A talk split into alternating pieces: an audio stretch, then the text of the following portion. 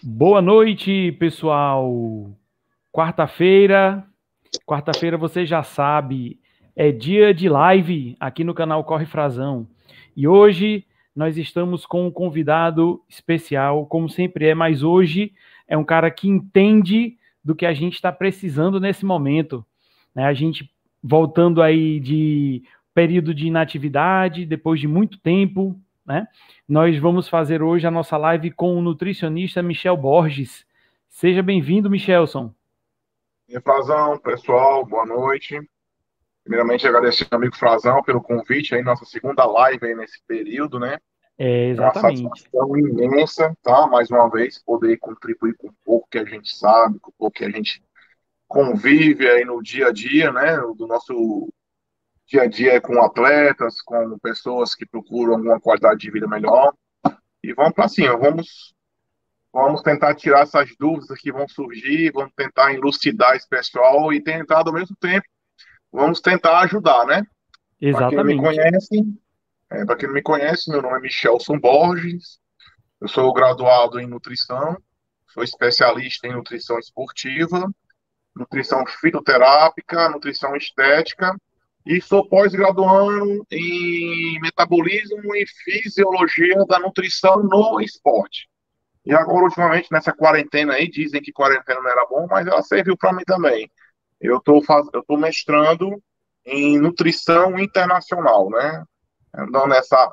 Vamos tentar dar um passo mais largo aí para tentar ir para a docência, quem sabe daqui a um tempo, que é uma área que eu gosto bastante. Beleza, é... Fazão? É o mestrado em quê, Michelson? Nutrição internacional. Aí a seria... Estudo, a minha linha de estudo vai ser a terapia da cafeína, né?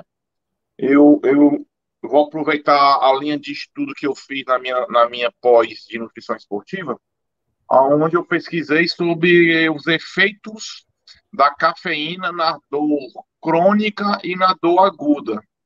E agora a gente vai trabalhar nessa mesma linha a gente vai trabalhar em cima da cafeína aí. Eu tenho um projeto, ver se dá certo aí, de a gente desenvolver junto com a, a universidade um, uma pomada, um algo de cafeína para ajudar nas dores musculares, dores articulares, né?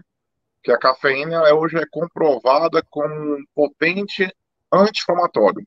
Se você hoje for se você for curioso e analisar, todo anti-inflamatório, todo analgésico que você compra em farmácia, todos eles hoje vêm acrescido de cafeína. Né? Exatamente. A cafeína ela potencializa o efeito analgésico e o efeito anti-inflamatório. A minha linha de pesquisa vai ser em cima da cafeína e aproveitar que já, já tem um trabalho um pouco desenvolvido da época da pós-graduação. Beleza. E, Michelson, o, que eu acho que deve ser a, o que o pessoal mais gosta de perguntar, que mais quer saber, quando a gente conversa com alguém do ramo que alia alimentação e atividade física, né? O que é basicamente a nutrição esportiva? É a mesma coisa de você fazer uma nutrição para quem quer simplesmente perder peso? Não, a, é, a nutrição ela é uma só, só que é igual a medicina, né? Tem as suas especialidades. Dentro da nutrição, nós temos a nutrição esportiva. O que é a nutrição esportiva? A gente vai tratar de lesões, ajudar a medicina esportiva, ajudar a fisioterapia esportiva através dos alimentos, que as pessoas hoje, né, são um atleta, vamos falar de atleta, né? O atleta ele tem ainda uma cultura de quando ele está lesionado, ele diz assim: ah, vou largar, não estou treinando, vou comer o que eu quero. E às vezes, muito desse alimento que ele larga, ele é pró-inflamatório. Né? Ele vai potencializar a, a, a, lesão no lugar, no lugar de amenizar, de ajudar. Então, a nutrição esportiva ela está nesse âmbito, na ajuda aí, eu trabalho isso muito com o doutor Tiago aqui em Sobral, junto com o Nunes, né, que é o fisioterapeuta esportivo do Guarani, a gente tem um trabalho voltado nessa prevenção e no cuidado. A nutrição esportiva também, ela está dentro da performance, né, não só os treinos, falando de corrida, não só os treinos de corrida, como a musculação, Porém, a nutrição ela tem toda a condição de potencializar a performance de um atleta. A diferença da nutrição esportiva para a clínica, que foi o que você falou na questão de só que quer emagrecer, é porque eu também consigo fazer esse emagrecimento de um atleta. Por exemplo, nós estamos fazendo agora as avaliações dos atletas contratados pelo Guarani, que vai disputar a Série D do Brasileiro. Dentro dessas avaliações que são feitas, avaliação física, avaliação fisioterápica, né, para saber como é que está a questão de lesão, passada, movimentos, que também é importante para qualquer atleta, que nós vamos falar aqui um pouquinho sobre a corrida e do, outdoor, a nutrição esportiva, eu vou fazer a avaliação nutricional normal, e dentro dela eu vou dividir grupos, aqueles que estão um pouquinho mais acima do peso, aqueles que estão necessitando ganhar massa muscular, porque a massa muscular é importante dentro do esporte para performance, aqueles que estão bem, que se cuidaram, que tem só que manter. Então a nutrição esportiva ela está está inserida nesse, nesse âmbito de promover, é, também de prevenir e também de potencializar o atleta. A gente pode prevenir, ajudar na prevenção de lesões, com a alimentação, evitando alimentos industrializados o máximo possível, evitando alimentos pró-inflamatórios. Podemos ajudar na recuperação com alimentos anti-inflamatórios. Podemos é, melhorar a performance de um atleta dentro de uma competição, uma pré-temporada, dentro de uma partida em si. A gente, quando tiver, no, a gente está, estou falando aqui especificamente do futebol, mas quando a gente está de uma partida de futebol que a gente está analisando, a gente consegue perceber de repente aquele atleta que mostra um desgaste maior. Então a gente pode tomar certas decisões que na hora do intervalo, ali na perinha do campo, a gente pode dar alguns nutrientes que possam tentar fazer com que esse atleta consiga desenvolver novamente a sua atividade. No corredor, durante percurso, um corredor que ele for, que ele tiver um acompanhamento nutricional, ele vai ter a noção de o que ele precisa a cada X quilômetro para manter aquele ritmo, para que ele não venha. Porque o que é o grande problema no esporte? Todo mundo consegue chegar ao fim. Esse é o princípio básico. Uma corrida de 10 km, 10K, todo mundo vai conseguir chegar. Mas quem vai chegar primeiro? Quem vai fazer os menores tempos? É aquele que tiver mais preparado. E essa preparação ela não se insere somente na preparação física, técnica, na, na academia, na parte muscular de reforço, e sim também na alimentação. Principalmente você iniciando esse processo desde o começo, né? Vamos dizer assim, uma pré-temporada, se programando para uma competição X, certo? Beleza. Isso e... é mais ou menos o conceito do que eu entendo de nutrição esportiva, do que eu tento aplicar isso. E, qual, e no caso, tá, a gente está voltando e durante esse período muita gente começou até mesmo a praticar atividade, uma atividade física, que é por N motivo, seja pelo isolamento, não podia sair de casa para fazer outras coisas. Nesse momento, qual é a importância de se procurar um nutricionista para poder realizar uma atividade física com segurança? Pronto. É, você falou aí que muitas pessoas procuraram iniciar uma atividade física no período da quarentena. Isso também é dado Dessas pessoas que procuraram fazer atividade física sem orientação, muitas delas hoje elas estão nas clínicas de fisioterapia. Porque muitas delas, eu tenho isso que eu, eu, passo o dia todo lá na clínica da CPD, onde a gente recebe as pessoas, uhum. que é uhum. voltada a essa questão de prevenção e tratamento de lesões. O Nunes ele recebeu assim um número absurdo de pessoas que iniciaram atividade física sem uma orientação, sem um preparo, sem um acompanhamento nutricional, essas pessoas acabaram se lesionando, né? É, para as pessoas que já, vamos dizer, os atletas, né? Corredores de, corredores de rua, outdoor, né? Que estão voltando às atividades, qual é o pensamento correto científico? Ah, eu corria antes, vou voltar a correr do nada de novo. Eu não concordo com essa ideia. Eu acho que você, nós temos que pensar que nós ficamos aí inativos no mínimo 50 dias, tá certo? Por mais que você estiver fazendo uma coisa em casa, não é a mesma intensidade. A intensidade ela diminui em torno de uns 40% do, da rotina normal. O correto hoje, com tudo que nós temos a disponível, disponível às nossas mãos, né? Vamos falar aqui da nossa realidade aqui na nossa região norte, aqui em Sobral. Hoje nós temos nós temos é, equipes de coaches, né, é, equipes de corrida, acho que é assim que chama, né? Que dão aquela, aquela, aquela suporte. O pessoal tem um treino ali funcional, tem um treino para questão técnica de movimentos, tá certo? Porém, o correto seria uma avaliação multiprofissional nesse momento. Multiprofissional que eu falo de quem? Do seu preparador físico, do seu coach, do seu nutricionista e do seu fisioterapeuta. Porque esse período de inatividade, com certeza, alguns músculos que são essenciais, principalmente para quem corre, estamos falando aí da cintura pélvica para baixo, sem falar da cintura pélvica para a cintura escapular, que é importante também para quem corre, é, existem alguns músculos que eles são estabilizadores. Existem alguns músculos, principalmente na região do glúteo, que eles vão fazer com que o seu joelho não entre para dentro na hora da passada da corrida tá? Então, isso quem é que vai diagnosticar? Um preparador físico ou coach que tiver conhecimento na área ou curso na área, mas com certeza um fisioterapeuta desportivo, que é o que a gente faz muito lá na clínica. Um nutricionista, para que a gente possa é, para que a gente possa analisar como está a sua questão de composição corporal, saber quanto de gordura, com certeza, a pessoa pode ter aumentado nesse, nesse período, quanto de massa muscular nós temos, para que a gente possa montar uma estratégia junto com essa equipe, para que os treinos possam ser gradativamente de acordo com a, com a, com a, com a forma física e a forma nutricional que aquele paciente, que aquele atleta ele se encontra. Eu conheço pessoas que aumentaram 10, 15 quilos Conheço pessoas que perderam 10, 15 quilos. Essas pessoas aumentaram o quê? Com certeza a massa muscular não foi. Essas é. pessoas perderam o quê?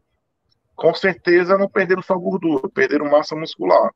Então, se você for pensar em médio a longo prazo, o correto seria toda esse aparato, toda essa pré-avaliação, para que aí o seu coach possa ter todos os dados e montar uma melhor planilha de treino, minimizando as possíveis lesões, certo? Mas o que é que nós temos de realidade? De 100%, que hoje 15% procura essa avaliação prévia. Eu acompanho alguns corredores, agora vou começar a lhe acompanhar também, que você está com um desafio aí gigantesco. É. Então, quando eu fizer essa avaliação que nós vamos marcar para os próximos dias, eu vou passar todas as informações para o seu preparador físico. Junto com o seu coach, eu vou dizer: olha, esse cara tá com um percentual de gordura X. Nós temos que perder X de gordura por mês e ganhar X de massa muscular para que ele possa suportar. Porque fazer, Frazão, fazer os 50 quilômetros você vai fazer, não tenho dúvida alguma. Mas como é que você vai fazer esses 50 quilômetros? O que é que esses 50 quilômetros vai ocasionar futuramente em lesões? Está me entendendo? Então, assim, no meu ponto de vista, no que eu estudo e no que eu entendo, eu gosto muito dessa questão minuciosa. Por que eu gosto disso? Porque eu fui atleta, hoje eu tento bater minha bolinha, e se eu tivesse tido isso há 15, 30 anos atrás, mais ou menos, eu hoje ainda era um atleta de, atleta de rendimento e não um atleta todo remendado, né? Porque hoje eu tenho mais, é, hoje eu tenho, eu tenho mais cirurgia no meu corpo do que um Frankenstein. Tá me entendendo? Uhum. Porém, hoje, eu procuro fazer todo esse embasamento, todo esse alicerce, para que eu possa fazer o esporte que eu gosto por mais um bom tempo. E que eu possa, a partir de agora, minimizar possíveis lesões. Uhum. Porque se eu for fazer, se eu, se eu voltar a praticar o esporte que eu gosto, que é indoor, que é o vôlei de areia, o vôlei de praia, que é um desgaste muito grande, tá entendendo? É, sem esse ah, embasamento, é pesado. Sem esse embasamento de treinos, de uma preparação específica, de uma, um aporte nutricional, aporte médico, aporte fisioterapêutico, mesmo sem dor, tá sempre fazendo a fisioterapia de prevenção, eu não jogo mais seis meses, porque as minhas lesões elas são limitantes. Eu sou eu sou sequelado, eu tenho algumas lesões seríssimas, tá me entendendo? Cirurgias e pinos. Então, assim, Hoje, o que eu passo para meus atletas profissionais é isso: trabalhar pensando na longevidade do seu esporte e não no imediatalismo, que também ocorre na nutrição clínica, né? As pessoas estão 10 quilos acima 20 quilos acima, querem resultado em 10 dias, em um mês. Às vezes acabam indo pelo lado ilícito, né? Usando alguns produtos que vão fazer você perder. Mas você está perdendo o quê? O que é que isso vai lhe cobrar lá na frente? Mais para frente. Né? Eu, hoje, eu, hoje eu estava assistindo algumas matérias sobre corrida para mim poder me familiarizar mais, porque não é o, o, esporte que eu trabalho dia a dia, é uma coisa que eu estou introduzindo na, na, minha prática profissional, aos poucos, né, com alguns atletas. E hoje eu vi um senhor de 115 anos que corre maratona, de 15, 30 quilômetros. Há 20 anos atrás, onde é que você veria uma pessoa de uma pessoa acima de 100 anos correr uma maratona, uma meia maratona, um 5K, 10K, você não via. Era uma pessoa totalmente, é, vamos dizer assim, que já estava ali encostadinha, tentando usufruir da melhor forma possível o seu resto de vida, vamos dizer assim, né? Que ninguém pode dizer isso, tá entendendo? Hoje não, com certeza esse senhor de cento e poucos anos, ele tem um suporte de cardiologista, fisiologista, o cara começa a investir nele. Então é isso que eu penso, é isso que eu acredito, é isso que eu tento passar para meus atletas. Não pense no hoje. O resultado é. hoje, ele pode lhe frustrar na frente. E o que você vai tentando semear hoje, você vai colher frutos bem mais gostosos lá na frente. Exatamente. Michel, eu queria aproveitar, dar boa noite para a galera aqui do chat, que já está na área, a Jaci, a Ana Dália, o meu colega embaixador o Tiago, a Lenice, a primeira dama, a minha digníssima esposa Rogelma, acompanhando aqui a, a nossa live também.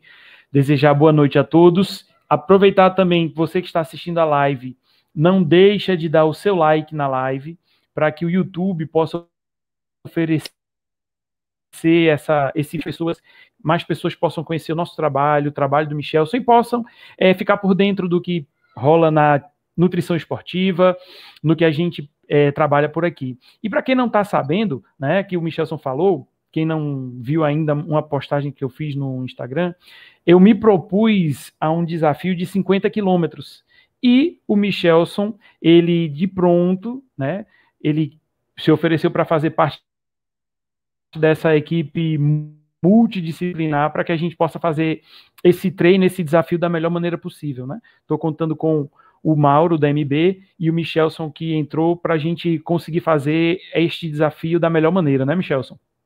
Com certeza. Que vai ser, falou, né? vai ser muito legal.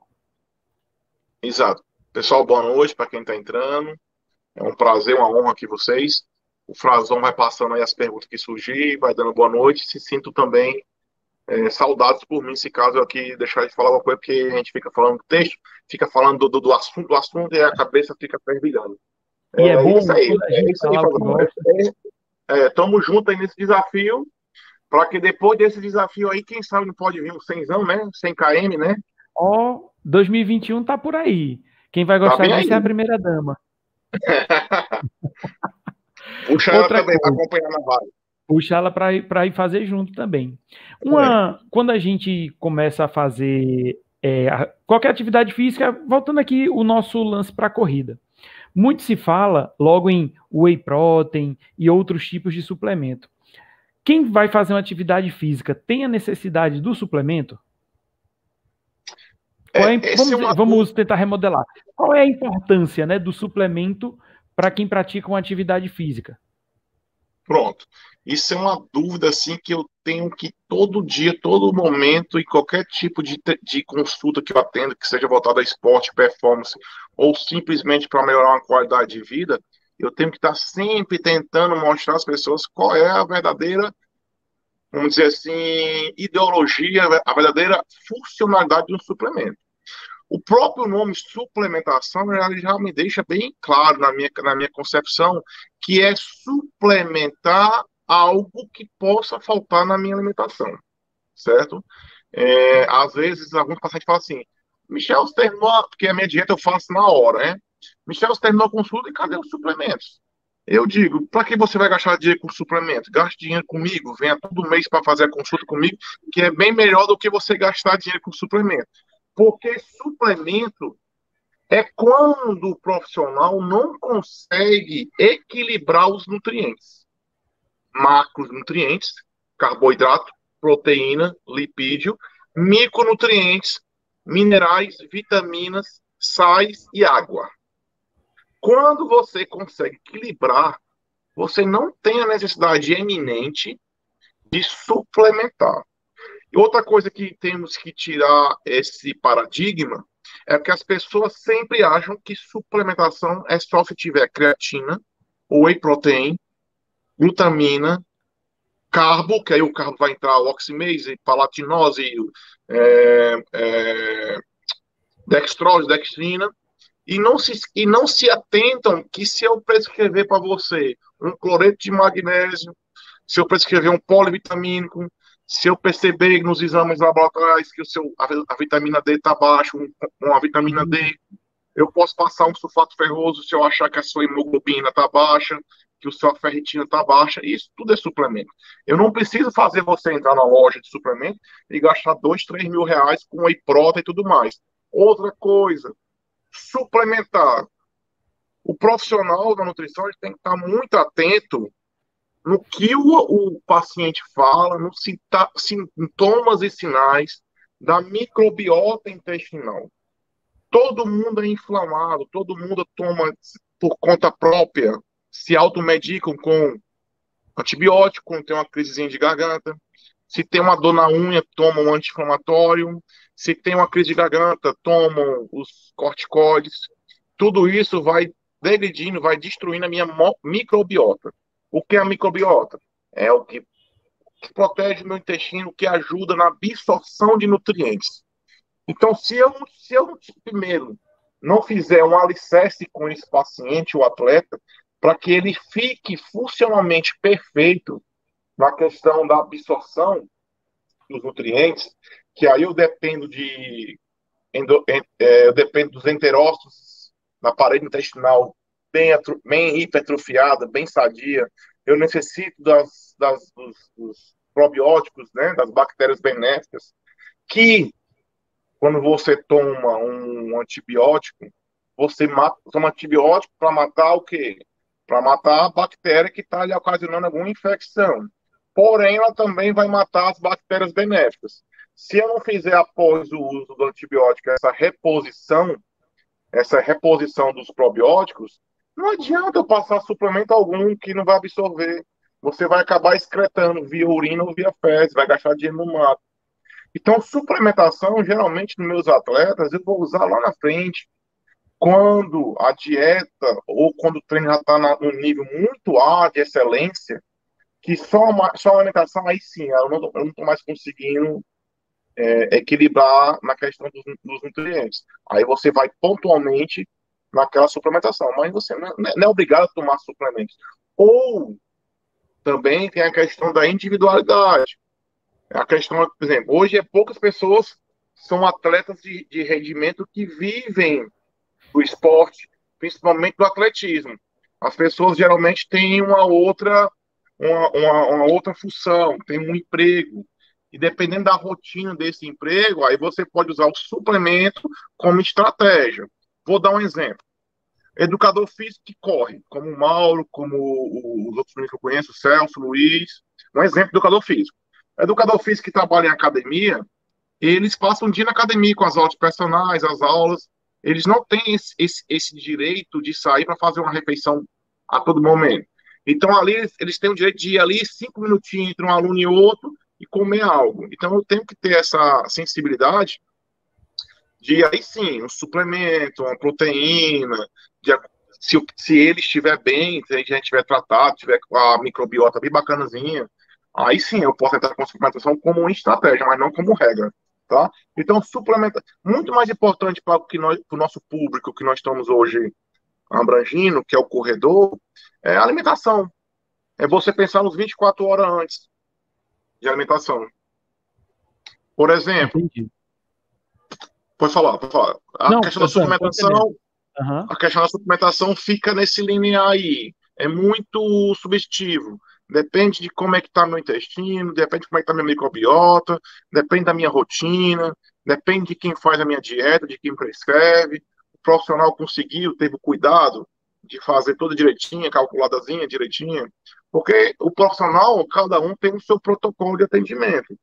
Nós temos, nós podemos trabalhar com dieta qualitativa, dieta quantitativa e as duas. Eu trabalho com as duas. Eu trabalho com quantitatividade e qualidade. Então, assim, dá trabalho? Dá, mas eu consigo fazer na hora. Tem ajuda de software? Tem. Quem é que não tem? Ninguém faz mais dieta na mão, hoje em dia. Uhum. Certo? Mas o software ele não vai calcular para mim, ele só me dá uma base e eu tenho que montar de acordo com a necessidade que eu calculei, com que das avaliações que me der, do, do que é o objetivo do paciente, se o paciente tem que ganhar massa muscular, se o paciente tem que perder gordura, tá bom? Beleza. Tem um Inclusive, aí, é, é o Thiago. Tem, é o Thiago Ribeiro, que é juntamente comigo do 5.1K, né, que nós somos re, os representantes, os embaixadores do perfil, ele está até tá na academia, mas não está deixando de ver a nossa live. Aí ele Obrigado, assim, Thiago. Ele diz assim: é, eu particularmente uso o, o whey protein como forma de ajudar mais rapidamente na recuperação muscular. Estou usando corretamente porque ele diz que é uma unanimidade nas academias a galera treinar com o shake do lado. Acabou o treino, muitas vezes as pessoas sentem-se é, mais, vamos dizer assim, mais atletas quando eles terminam um treino e já saem de lá do treino chacoalhando o seu whey protein, né? É quase que é uma regra as pessoas estarem com esse whey, né? Então, ele está fazendo da maneira certa, ele usa logo depois, pelo que eu entendi aqui, para ajudar na recuperação muscular. Primeiro ponto, a proteína ela não é tão importante sozinha para a recuperação muscular. Só a proteína no pós-treino, que no caso seria o whey protein, né? A, só ele isoladamente o organismo ele está em déficit calórico, ele está em déficit nutriente. A primeira coisa que ele tem que pensar é que ele tem que repor carboidrato, carboidrato. Ele tem que repor carboidrato porque ele perdeu energia. Se dentro desse shake dele de whey protein, ou só whey protein não tiver um carboidrato de, de ingestão rápida, tá? Porque nós terminamos um treino, quando termina um treino, você precisa repor a energia perdida, aí a quantidade aí quem faz é o nutricionista de acordo com cada indivíduo, só o whey protein ele não vai estar tá indo para recuperação muscular 100%. Primeiro, que parte do intestino vai absorver proteína entre 45 até 65% da proteína pura que você tomar, que você ingerir pós-treino só proteína, essa quantidade vai ficar no intestino. Por isso que a gente usa muita glutamina associada para a intenção da glutamina ser absorvida pelo intestino, para a questão da, da, da, imunidade, que a pessoa, quando treina, tende a decair um pouco a imunidade inata, que é a uhum. imunidade que nós temos, tá? Então, quando a gente toma glutamina pós-treino, é pensando nisso. Aí, se ele associar a proteína na quantidade correta com mais carboidrato, aí ele está iniciando, está iniciando uma boa recuperação muscular. Mas não é só isso. A nossa janela de oportunidades de ganho de massa muscular são nas seis primeiras horas após atividade física, independente se endurance ou de força. Então, nesse período de seis horas, é onde o nutricionista tem que saber qual é o segredo. É onde ele tem que saber dar o aporte nutricional suficiente para que a recuperação muscular seja boa, não atrapalhe a síntese de proteína, a síntese de proteína e também ele esqueceu de botar, esqueceu de falar, eh, as pessoas esquecem do, da gordura. A gordura é uhum. é importante na pós, no pós-treino, porque a gordura sendo benéfica, eu vou aumentar a minha síntese de colesterol. Colesterol é importantíssimo para a produção de hormônios. Como é que eu vou aumentar a minha massa muscular se meus hormônios não estiverem em produção plena? Tá entendendo? Então, Tiago, não só o shake de proteína, só o shake de proteína você vai estar tá usando 45% dela, mínimo, o mínimo. 45% vai ser usado para a questão do estômago, absorção do estômago, dos enterócitos, para a questão da aumento da imunidade inata, ou então da sustentação da imunidade. O restante vai ser dividido, a maior parte, para vai ser transformado pelo fígado em glicogênico, para recuperação de energia, e só uma mínima parte vai para os músculos. Aí por isso que a pessoa às vezes continua muito fadigado pós-treino. Sem contar que, dependendo da intensidade de treino, a gente tem que pensar na janela, nessa janela aí de seis horas pós-treino. tudo é muito individual. Tudo depende da intensidade de treino, de como é que você faz. Sujeito tem problema de ácido lático, você pode fazer um tampão ácido básico pré-treino. Cara, aí, minha amiga, é um, é um mundo. Você tem que ter Demais. um acompanhamento quase que diário com, com o seu atleta, tá entendendo? No caso, o que é isso, Michel? o tampão, Tampão ácido ácido básico, básico. você fala, é o, É. a utilização de bicarbonato? Bicarbonato, betalanina. Bicarbonato a gente usa, eu uso bicarbonato a primeiro passo. Depois que o paciente vai tendo mais intensidade nos treinos e tudo mais, a gente tem que ir para betalanina. Que aí a betalanina ela é percursora de carmosina. Carmosina é, é uma substância que está dentro do músculo que ajuda na, na manutenção do ganho de massa muscular. Entendeu? Ou seja, O que é o tampão ácido básico? Nosso organismo tem um pH. Nosso pH é entre 7 e 7,45. Quando nós estamos treinando, nós estamos. É que a câmera aqui parece estar inversa, mas não sei se está aí. Quando nós estamos treinando, nós estamos indo o nosso corpo ácido. Então eu vou começar a fazer ácido lático, que vai me dar dor tardia. Certo? uhum, Quando eu faço o uso de bicarbonato, que aí a dosagem é por peso, eu vou fazer esse tampão ácido básico, eu vou retardar esse efeito lático. Isso é muito bom para atletas que sofrem muito com dores tardia de 72 horas, 48 horas pós. Por exemplo, as minhas dores não é depois do treino, 24 horas, sempre são lá para 48, 72 horas, entendeu? eu, eu, Quando a minha eu também é mais ou menos dois dias depois. Pronto. Quando eu esqueço de tomar, cara, é batata. Puf, dor muscular. Quando eu tomo, parece que eu nem treinei. Entendeu? Interessantíssimo. Quer dizer que é, quando a, a, a ingestão do bicarbonato, você vai fazer com que essa dor ela ficar, ela fosse ficar mais Vai tarde, retardar. vai retardar retardar. e, conse- e, consequentemente, vai fazer com que Fadiga. você não sinta. É, você, não- você vai ter a fadiga muscular mais tarde. Vamos dizer que você vai correr, vamos dar um exemplo de 10K. Certo. Você, com 10K, dependendo da intensidade que você vai fazer por minuto, 10K, antes, no oitavo K, você já poderia começar a sentir a fadiga. Uhum. Se você fizer o uso bem feito do, do, do, do- bicarbonato, você pode sentir essa fadiga só a partir do 9K. Um exemplo. Uhum. Você consegue ganhar um quilômetro em, em trocados bem grosseiros, tá me entendendo? entendendo. Uhum. Você, você retarda a fadiga. Retardando a fadiga, eu vou estar retardando, eu vou estar tendo mais desempenho, né? Então vou vamos. ter- vou estar evitando lesão, porque o que é o ácido lático?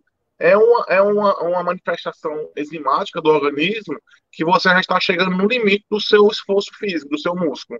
A partir daquilo ali, você pode ter uma lesão muscular.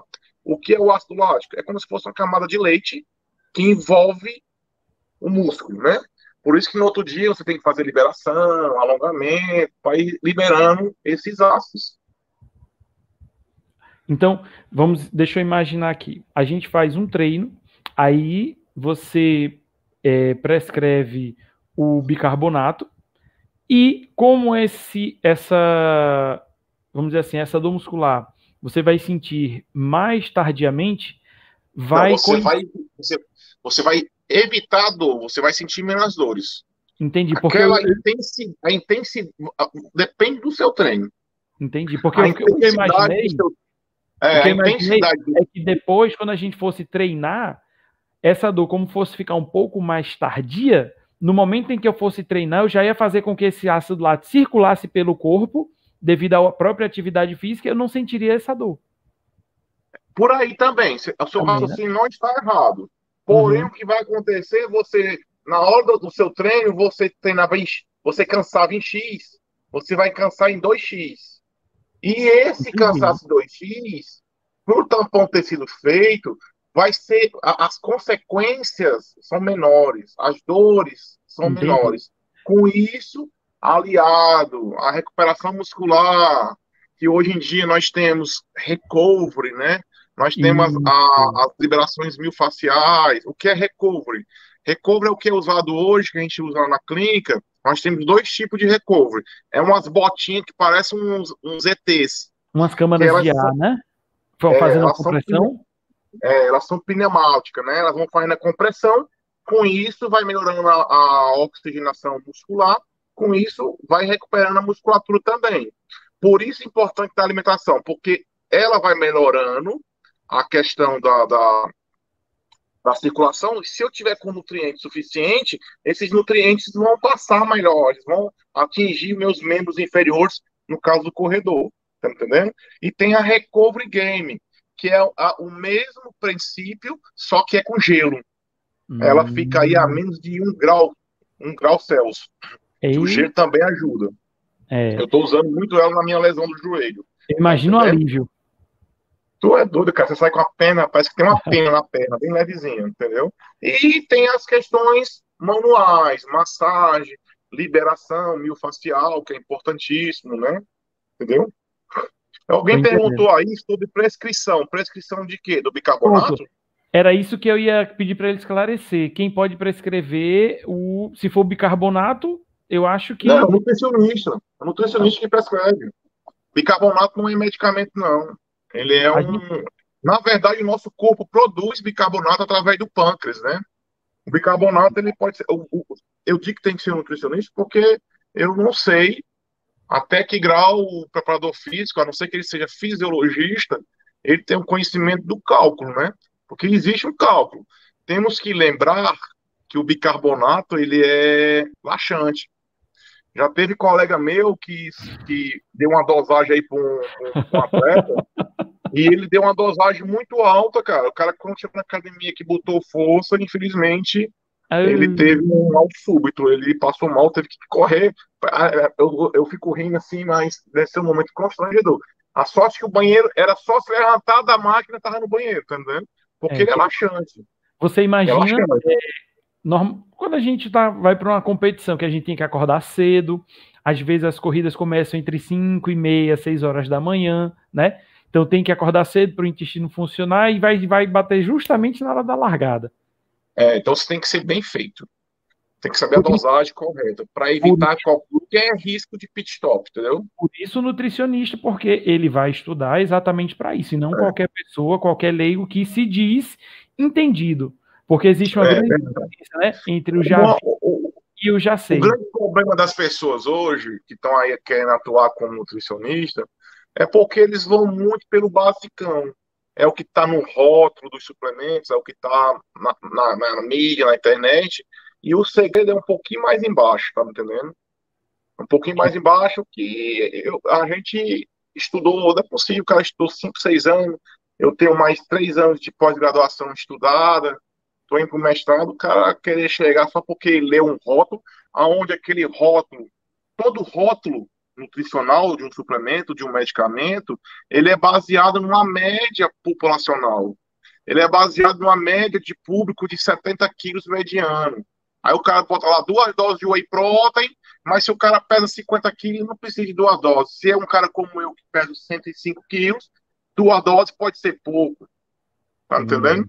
Uhum. Então, a, a questão, as pessoas têm que começar a entender que cada um é no seu quadrado. Por exemplo, as pessoas, ah, Michelson, e o que é que eu tenho que treinar? Eu digo, vá procurar um educador físico. Você Exato. vai dizer para ele qual é o propósito do seu objetivo.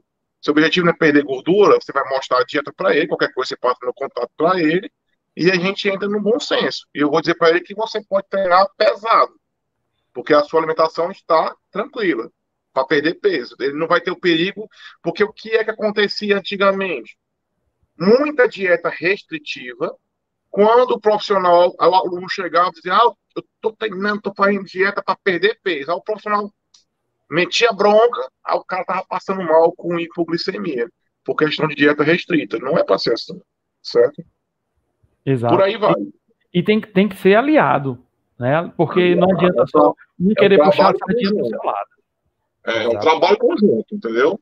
Se os caras for querer trabalhar sozinho, hoje, para você ter uma ideia, os médicos, a medicina, que os médicos a gente tem que entender que é a profissão mais respeitada e mais antiga que isso existe.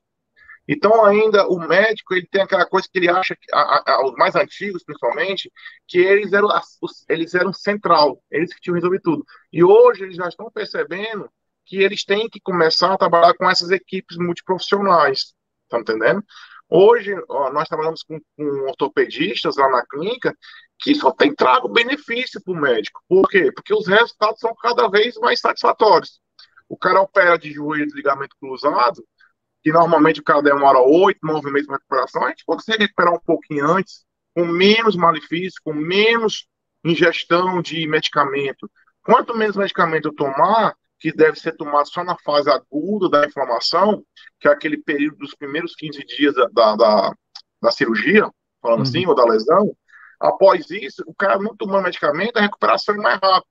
A recuperação é mais rápida, esse, esse paciente, ele já vai receber uma alta médica mais alta, o médico já fica livre para outros pacientes, como eu também para outros pacientes. O paciente fica satisfeito, o atleta volta às suas atividades, e assim você deixa de centralizar. Você começa a pulverizar, tá entendendo? Não estou entendendo. E aproveitando aqui para dar boa noite para quem ainda quem está chegando, pedir para que quem ainda não deixou o seu like, por favor, deixe o like aí rapidinho, só botar o dedinho ali no joinha, você não vai perder 10 segundinhos do, da nossa live para o YouTube poder oferecer esse vídeo, distribuir para mais pessoas, beleza? Vamos lá, pessoal. Like, like, like, manda o um aviãozinho mandar like para cima. Outra pergunta que é muito muita curiosidade, obviamente a gente está falando aqui de uma maneira geral, porque toda dieta, como a própria Lenice ela colocou aqui em cima, cada dieta depende do exame médico de cada indivíduo.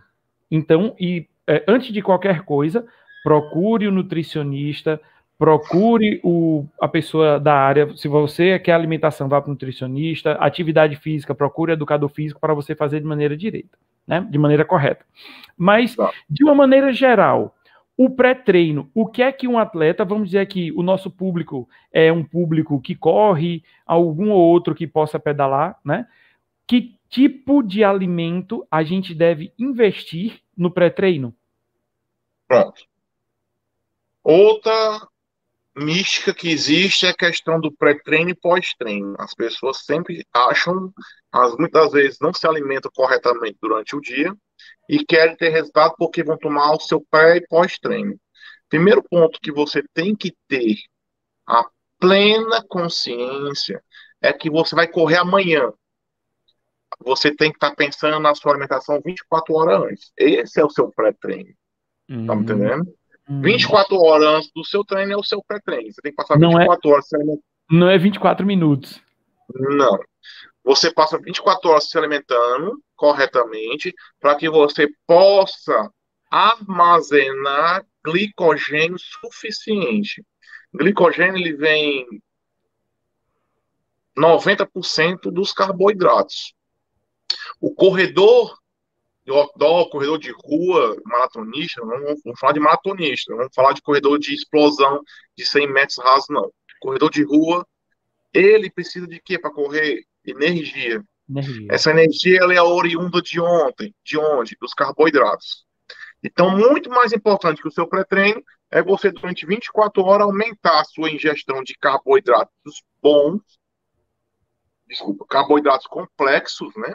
De gorduras boas, preferencialmente as poliinsaturadas, e aí sim um consumo adequado de proteína, que é para a questão da manutenção da massa muscular, tá certo? Então você alimentos ricos em carboidratos que é bom durante o dia, frutas, mel, suco de frutas, geleia, hortaliças, né, legumes, é, as, as batatas, os aipinhos, yames, cereais, tá?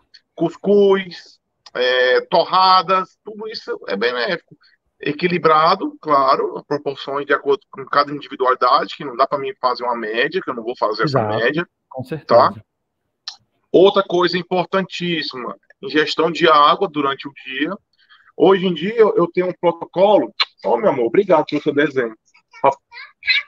Tá bom, papai. papai Tá bom, vai falar bem com a mamãe, o papai tá conversando contigo, tá bom? Ganhei uma cartinha, uma florzinha. Oh, tá coisa bom? linda. ah, é um picolé, vou já comer um picolé. Então, o que acontece? É, água é importantíssimo. Eu gosto muito de dar exemplos bem fáceis. Todo mundo tem um carro ou algo parecido com um carro, uma moto, alguma coisa que precisa de refrigeração. Se o seu carro você deixar a água baixar, ele vai bater motor. É a mesma coisa no nosso corpo. O nosso corpo, a água é que faz o controle eletrolítico. Então você tem que fazer um consumo ideal e adequado durante as 24 horas antes do seu treino. Aí depois a gente pensa no durante o treino e no pós-treino de água. Existem cálculos Uhum. Dependendo do público, se o cara é sedentário, se o cara é atleta, se o cara é atleta de rendimento, se o cara é profissional, tudo existe um cálculo. Em média, se trabalha por 40 ml por quilo de peso ao dia. Se você pegar um sujeito de 100 quilos vezes 40 ml, vai dar uma média de 4 litros. Porém, acrescenta mais a quantidade que você excretou, em torno de meio litro a 700 ml chega perto dos 5 litros d'água. Eu não gosto de trabalhar falando com o paciente, com o atleta, ó, tem que beber 5 litros d'água, porque isso parece terrorista. Porque o, o, dia a dia da pessoa é muito mutante.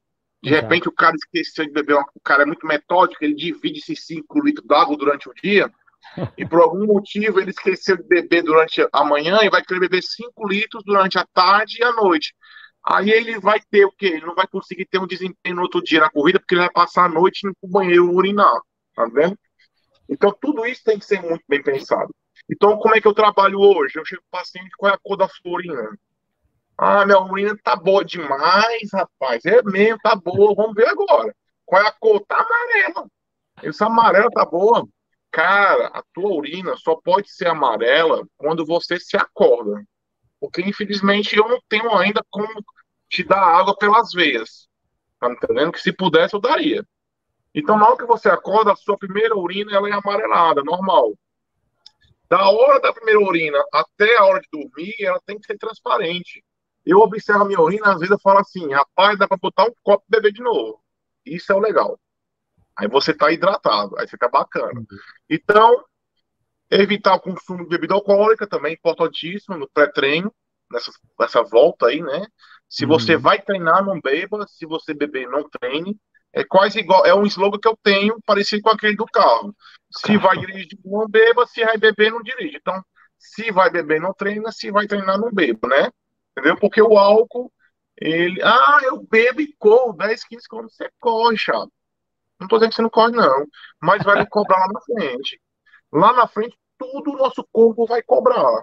Tá entendendo? E ele cobra com juros, né? É, evitar na noite, eu, eu tô dizendo à noite, porque geralmente vocês saem para correr muito cedo, de madrugada, os treinos, né? Isso. Evitar certos tipos de alimentos integrais na última refeição, como folhas cruas, tipo brócolis, repolho, couve-flor, pimentão, esses tipos, sushi. Por que, Michel, se evitar isso aí? Porque são tipos de alimentos que são produtores de gases eles são produtores de gás carbônico, então eles enxofre. Então você pode ter desconforto no, no dia seguinte para correr aquela famosa dor desviada, né? Uhum. Entendeu? Então, assim, certas coisas tem que evitar, né? Durante o dia, procurar sempre fracionar seis, oito, dez refeições, não interessa, não existe uma regra, tá entendendo? E existe uma estratégia que eu uso muito, com alguns atletas, tanto de esporte indoor como outdoor, como corrida, que é muito pouco divulgada, poucas pessoas conhecem, que é o carb loading, ou seja, carbo carregando, né? O que é que eu uso muito? É em pré-competições. Durante, a gente faz uma estratégia, vamos dizer que você vai ter uma competição daqui 15 dias. Michel, vou ter uma competição, são 40 quilômetros para correr bem, beleza. Durante três a seis dias, eu faço uma dieta específica com baixíssimo carboidrato e você pode treinar ou não treinar para esgotar ao máximo o seu glicogênio muscular. Depois disso, eu faço uma outra dieta, uma dieta uns 5, 6 dias antes da competição, com alto índice de carboidrato, para que eu possa loading, eu possa carregar o máximo de reservas glicogênicas, que nós temos o glicogênico hepático e muscular. Isso. Aí no dia da competição, você vai estar com a, é como se você aumentasse o nível da sua bateria. Minha bateria cabe 100. Eu fazendo essa estratégia, que ainda é pouco usada, eu tenho feito isso com meus atletas de vôlei de praia, quando eles vão jogar o circuito Banco Brasil. Aí o que que acontece? A minha bateria cabe 100. Eu fazendo esse descarrego e depois esse enchimento longo, eu consigo passar ela para 110, 115. Então, é uma, é uma estratégia que não pode ser usada direto, a gente só usa ela em competições importantes, quando você quer, rapaz, essa é a competição do ano, essa é do semestre, é a que eu quero mesmo baixar meu tempo. Aí você usa desse, dessa forma. O, inclusive, o Thiago fez uma pergunta aqui que é muito comum, né, é, entre nós corredores, que no dia anterior aí come uma pizza, come uma macarronada, né? Ele diz: conheço corredores que detonam uma macarronada na véspera de prova e vai dormir, mas que esquece que o próprio corpo já tem sua reserva de carboidrato. Macarronada é. no dia anterior é uma estratégia válida não, mesmo? É, um, é correto, né? Mas não precisa exagerar. Quando você exagera, você, né? é, quando você faz o exagero em termos de quantidade, o que, é que pode acontecer? Pode acontecer um efeito rebote de que a gente chama de. É, deixa eu lembrar aqui o nome correto aqui. É como fosse letargia. Você vai ficar letárgico. Porque você consumiu uma quantidade acima do que você está normal, porque você pressupõe que aquela 2 kg de macarrão vai ser. Vai, vai, vai, Aí o que acontece? Você vai estar tá fazendo uma coisa que o seu intestino não está mais acostumado de enlarguecer, de comer demais, vai se sentir pesado, vai se sentir. Onde é que acontecia muito isso, Frazão? Era com os meus caras de MMA, lutador de MMA. Porque os caras de MMA, esses, principalmente, principalmente o que nós temos aqui na região norte, que eu acompanho alguns que são bons, tem até um certo respaldo em nível nacional, eles não tinham uma, uma, uma cultura de treino eles ficavam largados. Aí sabia que tinha uma luta em três meses, eles queriam pum, tudo. Então, uhum. o que aconteceria? Aí naqueles três, quatro dias antes da antes da pesagem, o cara faz uma dieta louca, o cara não come nada, o cara não bebe água, o cara para bater o peso. Depois que ele bate o peso, aí ele faz igual o Thiago falou aí, alopra, alopra, com tudo. Aí o cara vai pro octógono, aí se sente lento, se sente sem força, por quê? Porque deu esse efeito rebote de letargia. Hoje, esse mesmo lutador que fazia essas besteiras, esses 50 dias de inatividade, ele tá ali 3 quilos, 4 quilos acima, no máximo 5, segurando direto. Quando ele souber dar uma competição, que vai demorar uns dois meses para ter uma competição, que é mais ou menos a data que eles dão de treino, em dois meses a gente bate os 5 quilos brincando. O cara vai estar tá forte, massa muscular, explosão, bateu o peso, continua comendo do mesmo jeito.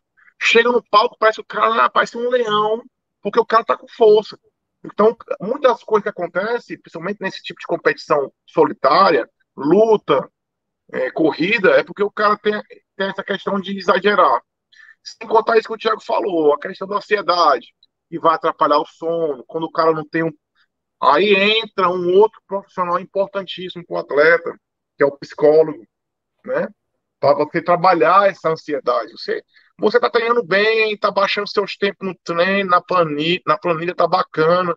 Aí na noite da competição você não dormiu direito. No outro dia tá ruim, tá com as pernas tão pesadas. Aí muitas vezes o cara não reconhece o seu erro que não dormiu, vai colocar a culpa no coach, preparador físico, nutricionista, entendeu? Então assim é uma é, um, é uma série de fatores, Tiago e pessoal que estão falando, estou falando Tiago, que é o que o nomezinho que estou vendo aqui mais aparecendo. É, foi a Thelma também. A Thelma, isso. Você tem que analisar tudo isso. Thelma, fica nervosa. Não vai adiantar. Você ficar nervosa, o que é que eu faço? Eu vou jogar. Eu também tenho competição. Eu joguei profissional quando era mais novo, mas hoje, quando eu tenho competição, eu fico ansioso. Eu vou procurar distrair a cabeça. Entendeu? Eu vou assistir filme. É, toma um, um, dramizinho para tentar dormir melhor, uma melatonina, evita os laprosan, os remédios taxa pretas, né? Que eles podem fazer, você não tem costume de tomar ele numa noite pré-competição, vai atrapalhar. Mas um dramizinho, uma melatonina prescrita pelo seu nutricionista para poder dar aquele relaxamento, você dormir melhor, é uma ferramenta viável. Então, assim, nós começamos a falar aqui que suplemento não era importante, mas olha só como ele é pontual. Nós estamos é. falando aqui da suplementação da melatonina para melhorar a questão da ansiedade pré-competição, pré-corrida, tá entendendo? Então, Ou assim, seja, cada caso é um caso, né? Cada caso é um caso, é muito pontual e muito, muito da individualidade, entendeu? Exatamente. É, aproveitando também, galera, não se esqueçam, né, que a partir de amanhã a nossa live já vai estar nas principais plataformas de podcast, tá bom? Spotify, Deezer. Se por acaso alguma parte da, da live você não conseguiu assistir, ou alguém que falou com você não vai conseguir assistir, diz para ele que vai estar nas principais plataformas de podcast já a partir de amanhã. Aproveitando, não deixa de deixar o teu like aqui na nossa live para o YouTube, oferecer, compartilhar para mais pessoas, distribuir para mais gente essa nossa conversa, esse bate-papo que está muito, tá muito legal. Beleza. É, você já falou sobre o lance da água, mas no, a gente está fazendo um treino, vai fazer uma preparação ou vai participar de uma corrida. Melhor hidratação: água ou isotônico? O que é que o isotônico tem? O isotônico ele é rico em alguns sais minerais que são adicionados, né? A minha última, antes da live acabar, tua opinião sobre o uso de gel de cabo. Eu falo já já sobre o gel de cabo, viu, Thiago? Pode deixar. Thelma, sobre o Dramin que você toma antes da competição. Só ter cuidado com a quantidade de Dramin porque também tem o Dramin branquinho de 100 miligramas e tem o Dramin de 50 miligramas, o rosozinho, que é associado a complexo B. Então, às vezes, você não tem o costume, aí tá faltando na farmácia, aí você compra de 100, batata, vai dormir, vai, vai passar da hora da corrida, ou vai acordar com sono, então tem que ter um cuidado, certo? Sobre a questão dos isotônicos, eu prefiro água de coco. Tá? O isotônicos é industrializado. Tudo que é industrializado vai aumentar o pH sanguíneo para ácido. E nós estamos evitando a acidez para evitar o ácido lático. A água de coco, por exemplo, hoje foi me perguntado lá no Guarani se eu, se eu mandar comprar os Gatorade, essas coisas. Os clubes grandes de futebol, vamos falar assim, que a gente vê os caras tomando Gatorade, porque ali é patrocínio, pessoal. Os caras são obrigados a tomar. É ruim? Não é ruim é a estratégia do clube. Porém, eu acho que uma água de coco é muito mais benéfica, porque eu vou ter todos os sais, todos os minerais que eu tenho no Gatorade, vou ter toda a minha reposição eletrolítica e ainda tenho carboidrato, ainda tenho gordura, que vai me ajudar na minha recuperação e na minha manutenção na corrida, tá me entendendo? Então, eu vejo dessa seguinte forma, eu acho melhor água de coco do que os isotônicos. Sobre os géis de carboidrato, não adianta tomar se você não usa nos treinos. Gel de carboidrato, ele é de absorção ultra rápida. Se você não faz uso desse gel durante o treino e vai porque acha que vai melhorar a tua performance na corrida e largar gel na hora da corrida, vai dar piriri. Vai dar piriri e vai ter que fazer pit stop. É, é, eu conheço um bocado de gente que não se dá com gel de carboidrato. Se tomar, é certo, tem uma dor de barriga no meio do caminho. Não se dá porque não faz o uso contínuo. Se você começar a usar aos poucos durante o treino, é uma estratégia para melhorar o seu rendimento e evitar a fadiga muito boa. Porém, você pode usar aquele sachêzinho de mel, que é, é muito melhor. O mel, ele é um carboidrato de absorção média a lenta, não é absorção rápida, tá? É anti-inflamatória, vai ajudar na questão da informação a nível celular e vai dar energia tanto quanto. Beleza. E me diga uma coisa, a Lenice, rapadura é melhor. Eu sou da época que meu pré-treino e pós-treino, quando eu jogava, era rapadura diluída com, a, com suco de limão. Uh, não, existia, não existia nada desse ponto de vista. Rapadura é glicose, vitamina C, que vai ajudar na antioxidação. Todo corredor tem processo oxidativo muito grande. Tem que ser tratado isso também.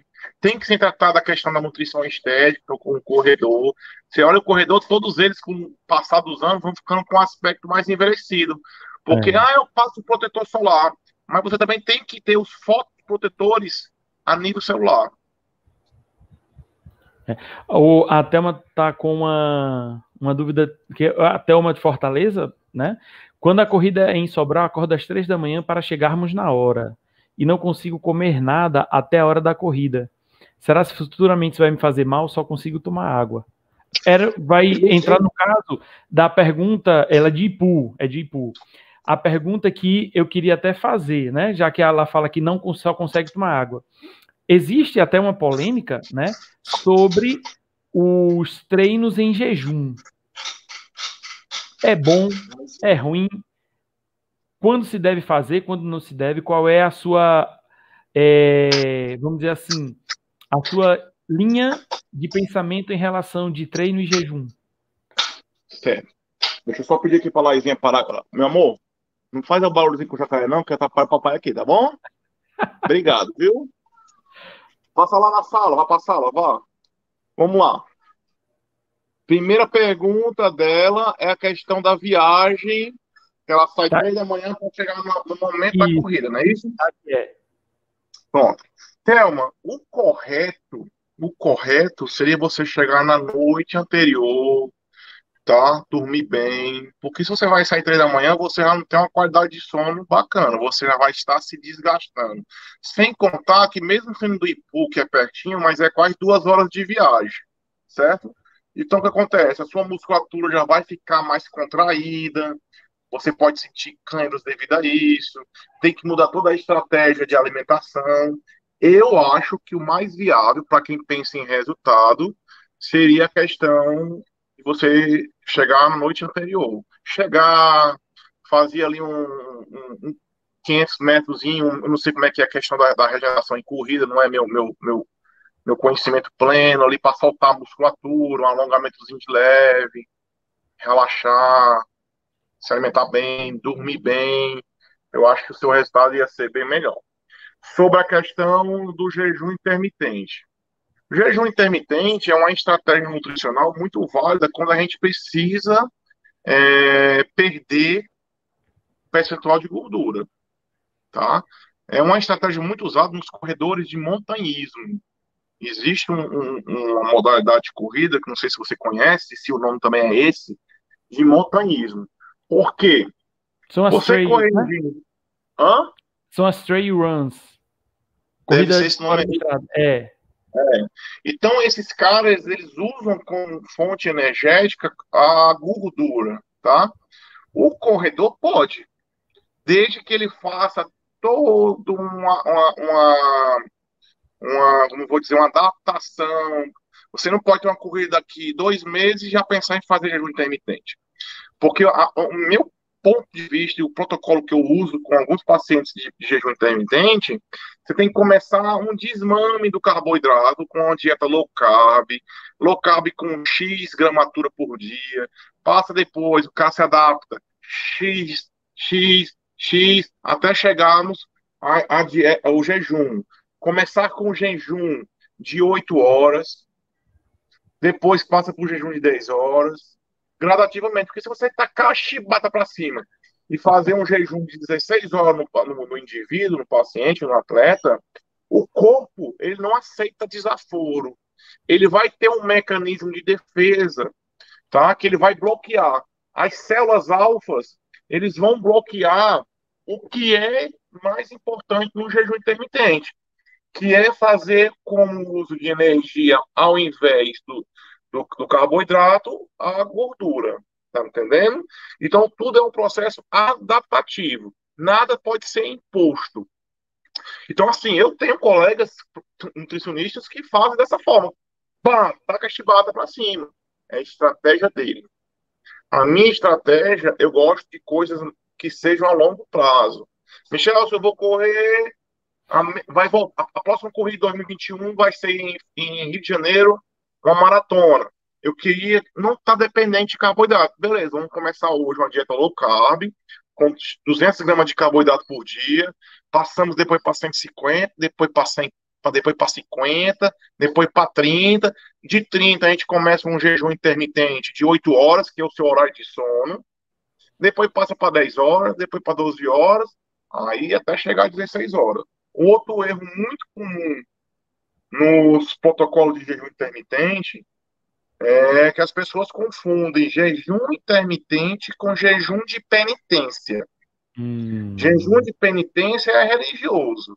Jejum intermitente, você não tem, por exemplo, vamos dizer que o Frazão já está no jejum intermitente de 16 horas. Já chegou ao, ao estágio de 16 horas. A última refeição dele é 21 horas. Ele faz uma alimentação sem carboidrato, rica em proteína e rica em gordura. Beleza. Ele vai passar as 8 horas de sono e eu tenho mais 8 horas que vai ter a hora do almoço, um exemplo. Ele não tem que ficar sem comer até a hora do almoço, ele tem que ficar privado de carboidrato. Mas eu tenho que dar certos nutrientes que possa continuar a lhe dar energia, a fazer com que haja a mobilização de gordura, como chás energéticos, termochás termogênicos, como L-carnitina, que eu posso dar também, que é um transportador de ácido graxo para dentro da mitocôndria.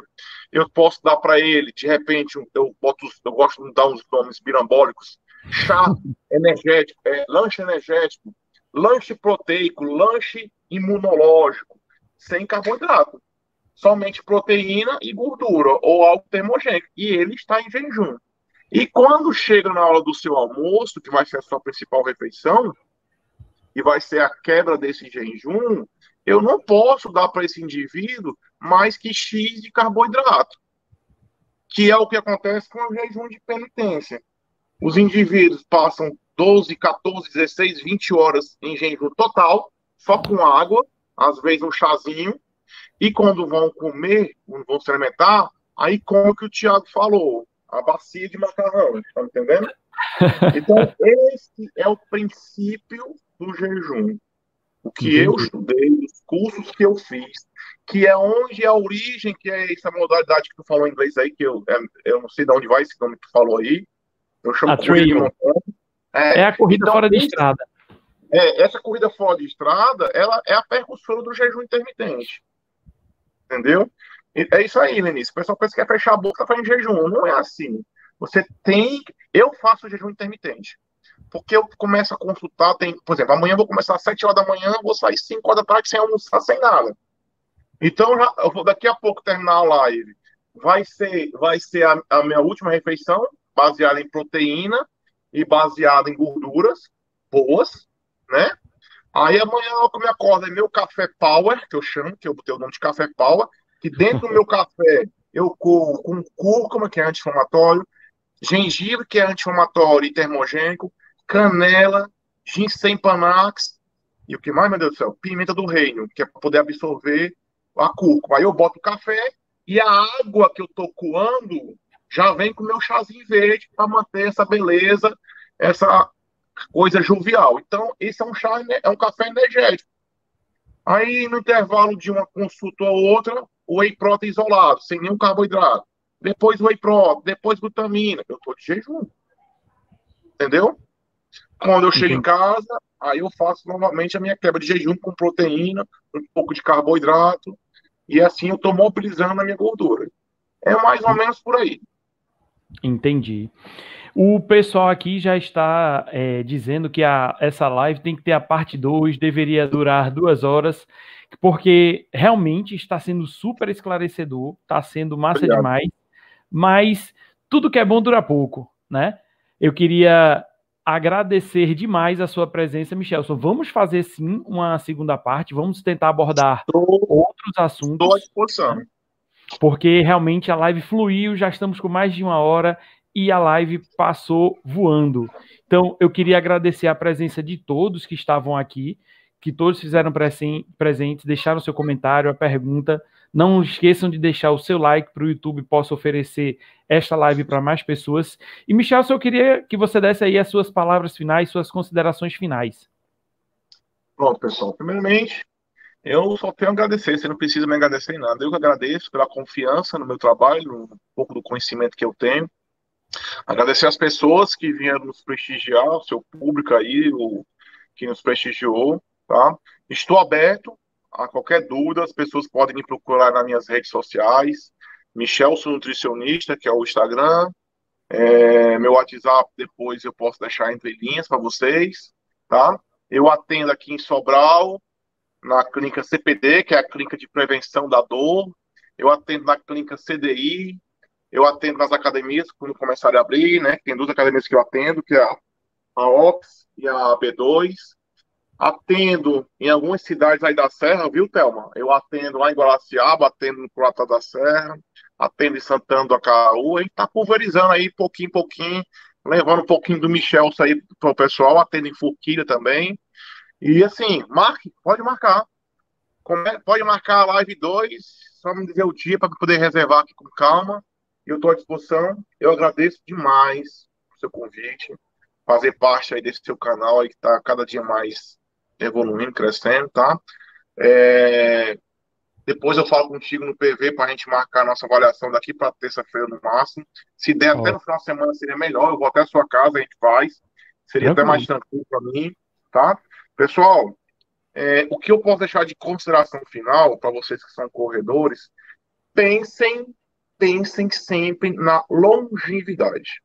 Eu digo isso hoje porque eu fui um atleta de rendimento, eu tive todas as oportunidades que na época eu pude ter e foram todas cessadas por lesões, por não ter tido um, um aparato. Hoje tudo está mais fácil. Os aparatos, os profissionais estão mais capacitados a regeneração, a recuperação está melhor. Então, a corrida, é, a corrida outdoor, ela não tem idade. Você não precisa se aposentar com certa idade. Você pode correr como der exemplo que eu vi o seu com cento e poucos anos concluindo as suas maratonas. Então, pensem sempre em fazer uma base bem feita, se cuidar. Tá com dor, tá com lesão, não insiste, vá, vá para casa, dá o descanso. Dor é um sinal fisiológico que algo não está correto. É o que eu posso deixar. Estou à disposição. Falem comigo pelo direct lá no Michelson Nutricionista. Ou então pergunte o Frazão. Ele pode estar autorizado no meu WhatsApp. Eu gosto desse contato corpo a corpo, tá certo? E no mais, é só marcar a live 2, divulgar para termos mais pessoas aí podendo compartilhar um pouco do conhecimento, um pouco da experiência. Beleza, Frazão? Estou à disposição. Beleza, cara. Michelson. Muito obrigado. Agradecer a todo mundo que esteve aqui presente e vamos marcar outra. Vamos fazer esse acompanhamento, vamos fazer aqui, também aqui alguns bate-papos, né? Para o pessoal acompanhar como está a nossa evolução e como é que você faz o seu trabalho, como é que seu trabalho rende. É? A gente pode filmar, pode filmar um dia que for fazer a avaliação, um dia que for acompanhar um treino, a gente pode pedir para alguém para filmar para o pessoal saber mais ou menos como é que funciona o trabalho. Beleza, Michelson. Pois, galera, muito obrigado. Boa noite. Fiquem todos com Deus e até a próxima. Valeu, Michelson. Um abraço. Tudo de bom, pessoal. Tchau, tchau.